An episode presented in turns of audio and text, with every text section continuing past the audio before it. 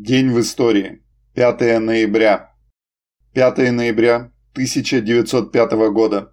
На должность министра внутренних дел России и одновременно членом Государственного совета назначается Петр Николаевич Дурново, дальний родственник Ивана Николаевича Дурново, российского председателя Комитета министров в 1895-1903 годах. Петру Николаевичу удастся быстро укрепить дисциплину в министерстве, а с началом активных революционных событий он проявит энергию и решительность. В телеграмме губернаторам, охваченных волнениями губерний, Дурново прикажет «Примите самые энергичные меры борьбы с революцией. Не останавливайтесь ни перед чем.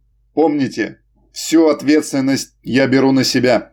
В апреле Дурново покинет пост министра с наградой в 200 тысяч рублей и станет одним из активных политиков. А в 1914 составит записку императору Николаю, в которой предскажет, что Россию, если она ввяжется в мировую войну, ждет революция.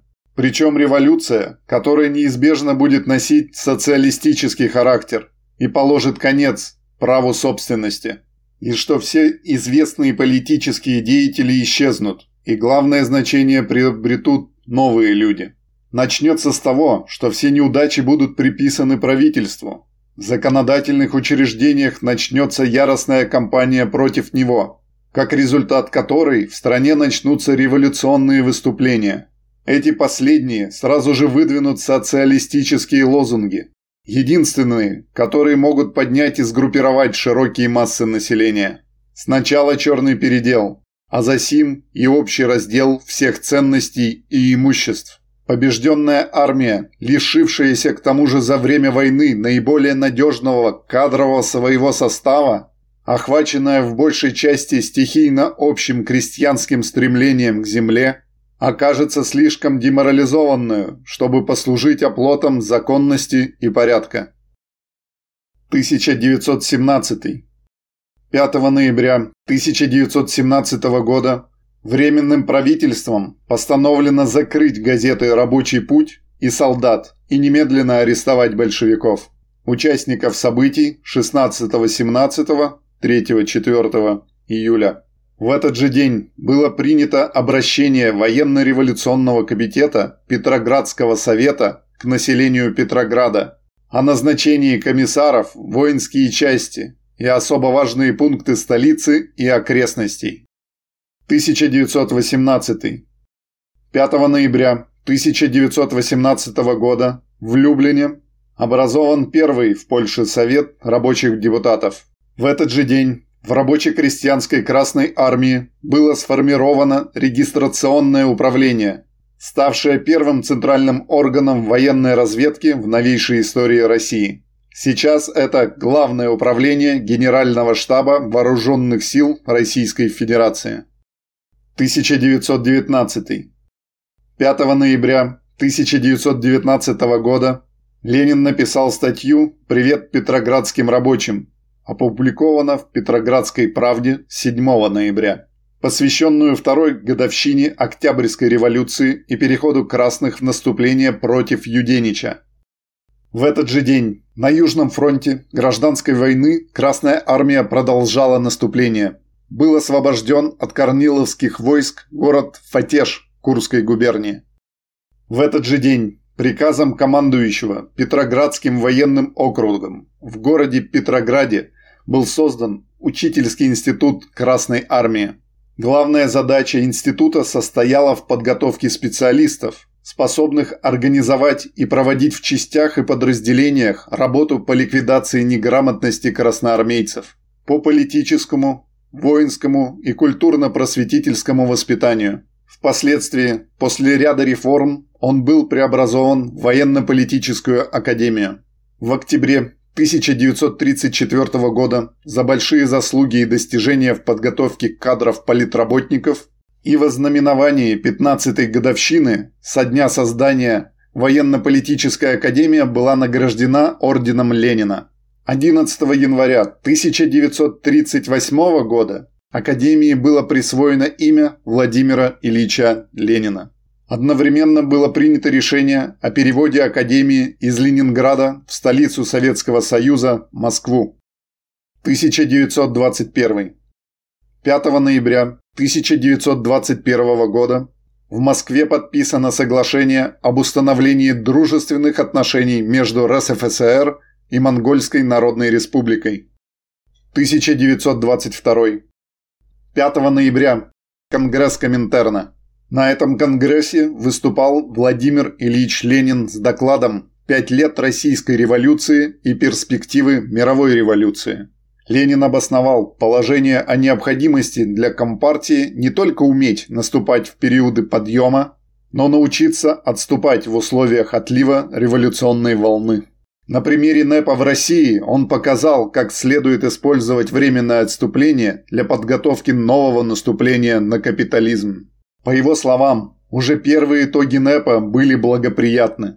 Он обеспечивал восстановление хозяйства страны, а укрепление Советской России означало укрепление базы мировой революции. Ленин призвал все компартии учиться и учиться овладевать организацией, построением, методом и содержанием революционной работы. Зарубежные компартии должны воспринять часть русского опыта. 1929 5 ноября 1929 года было принято решение ЦК ВКПБ о строительстве Харьковского тракторного завода ХТЗ. В этот же день в Москве открылся первый в Советском Союзе планетарий. В мире московский планетарий стал 13-м по счету. 10 планетариев находилось в Германии, а за ее пределами всего два. В день открытия планетария в Москве 5 ноября 1929 года в нем была проведена первая лекция с демонстрацией искусственного звездного неба. В прессе появились восторженные отклики, а Владимир Маяковский отозвался на событие стихотворением «Пролетарка, пролетарий, заходите в планетарий». 1933. 5 ноября 1933 года состоялся испытательный рейс первого советского троллейбуса ЛК-1 «Лазарь Каганович», созданного на заводе «Динамо». С этого дня в Москве началось регулярное движение троллейбусов. 1934. 5 ноября 1934 года в Ленинградском кинотеатре «Титан» состоялась премьера культового фильма «Чапаев» прочно вошедшего в русскую и советскую культуру на правах легенды. 1941. С 5 по 16 ноября 1941 года войска Южного фронта под командованием генерал-полковника Якова Тимофеевича Червиченко и 56-я отдельная армия под командованием генерал-лейтенанта Федора Никитича Ремезова провели ростовскую оборонительную операцию с целью отражения наступления основных сил группы армии «Юг» на ростовском направлении. В результате проведения боев, упорной обороне советских войск, умелой организации противотанковой обороны в полосе 9-й армии были сорваны планы противника по окружению и уничтожению Южного фронта, прорыва на Кавказ. Были подготовлены условия для перехода к контрнаступательным действиям в районе Ростова без оперативной паузы и началу ростовской стратегической наступательной операции 1941 года. 1957. 5 ноября 1957 года в Плавдиве был торжественно открыт знаменитый Алеша, памятник советским солдатам, сражавшимся за свободу болгарских братьев в годы Второй мировой войны.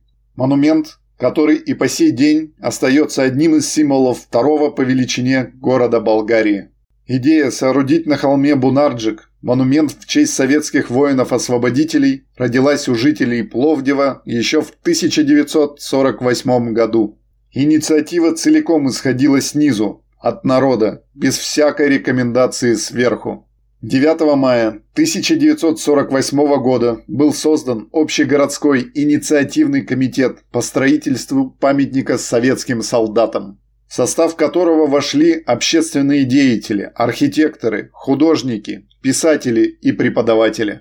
Прообразом памятника является рядовой сводной роты 3-го Украинского фронта Алексей Иванович Скурлатов. Бывший стрелок 10-го отдельного лыжного батальона 922-го стрелкового полка, переведенный из-за тяжелого ранения в связисты. В 1944 году он восстанавливал телефонную линию Пловдив-София. В 1966 году поэтом Константином Ваншенкиным и композитором Эдуардом Колмановским была написана песня, посвященная Пловдивскому памятнику, которая так и называлась «Алеша». До 1989 года эта песня являлась официальным гимном города Пловдив. Было три попытки снести памятник. Окончательную точку поставил в том же году Верховный суд Болгарии, постановивший, что монумент является памятником Второй мировой войны и не может быть разрушен. 1960. 5 ноября 1960 года. В Китае с испытательного ракетного полигона Цю-Цюань был осуществлен первый успешный пуск баллистической жидкостной ракеты ДФ-1, которая была практически точной копией советской ракеты Р-2. Китай присоединился к странам, способным запускать ракеты на значительную дальность и высоту. 1976. 5 ноября 1976 года. На Николаевском судостроительном заводе началось строительство ракетного крейсера «Слава». Головного корабля серии из шести первых в СССР крейсеров с газотурбинными установками – на Западе крейсер этой серии получил прозвище «убийцы авианосцев». В основном за сверхточную стрельбу ракетами с ядерными боеголовками на дальности до 500 километров. Таким был день 5 ноября в нашей истории.